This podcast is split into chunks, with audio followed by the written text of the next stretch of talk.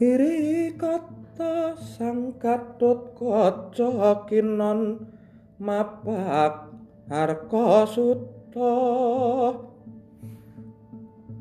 Baratayuda perang yang memang sudah digariskan itu akhirnya terjadi. Pandawa dan Kurawa atas nama keyakinan akan kebenaran yang mereka genggam akhirnya harus saling bunuh Tegal Kurusetra.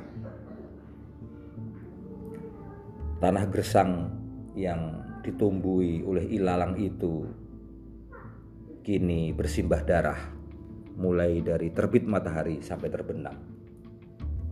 Entah sudah hari keberapa, tapi belahan jiwa Gadot Kaca, adik sepupu yang amat disayanginya, yaitu Abimanyu, telah gugur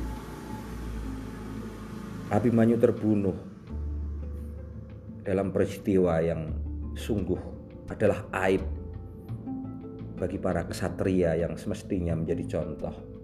Anak muda itu menembus labirin siasat durna, cakra biuha. Tapi ia terjebak di tengah aturan bahwa di Baratayuda perang hanya dilakukan satu lawan satu. Saat itu peraturan itu diabaikan. Dan Abimanyu bocah kencur itu dikeroyok oleh kesatria-kesatria utama Hastina. Termasuk Adipati Karna.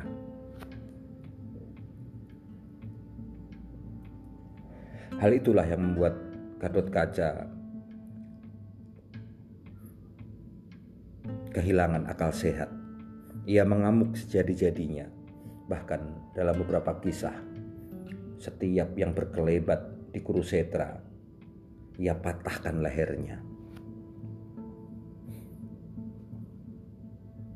Malam hari, saat aturan-aturan perang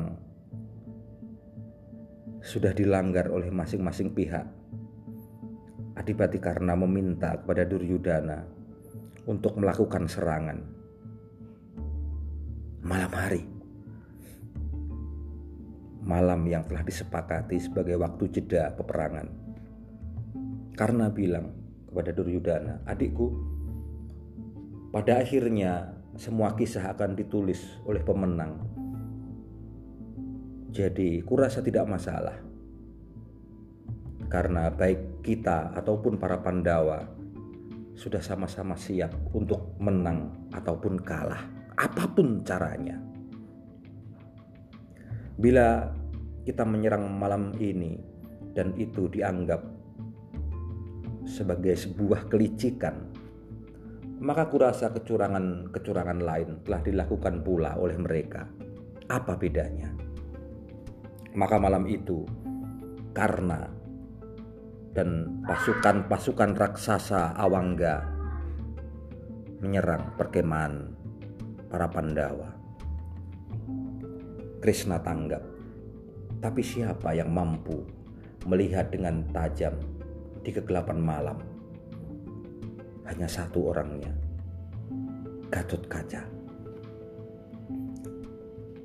Maka Krishna memanggil ksatria yang amat setia itu. Gadot kaca anakku, aku hanya akan bertanya padamu sekali saja.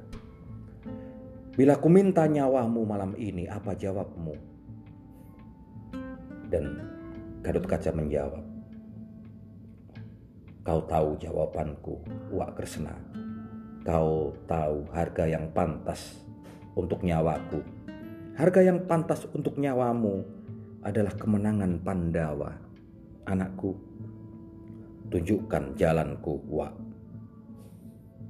Gatot Kaca, selamanya kisahmu ini akan menjadi kekidungan, akan dinyanyikan oleh semua orang.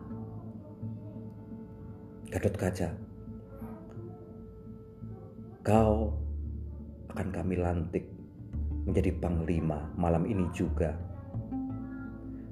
Melati yang dikalungkan di lehermu adalah yang kupetik dan kurangkai dengan tanganku sendiri anakku Asu lalu lali, so lalu lali.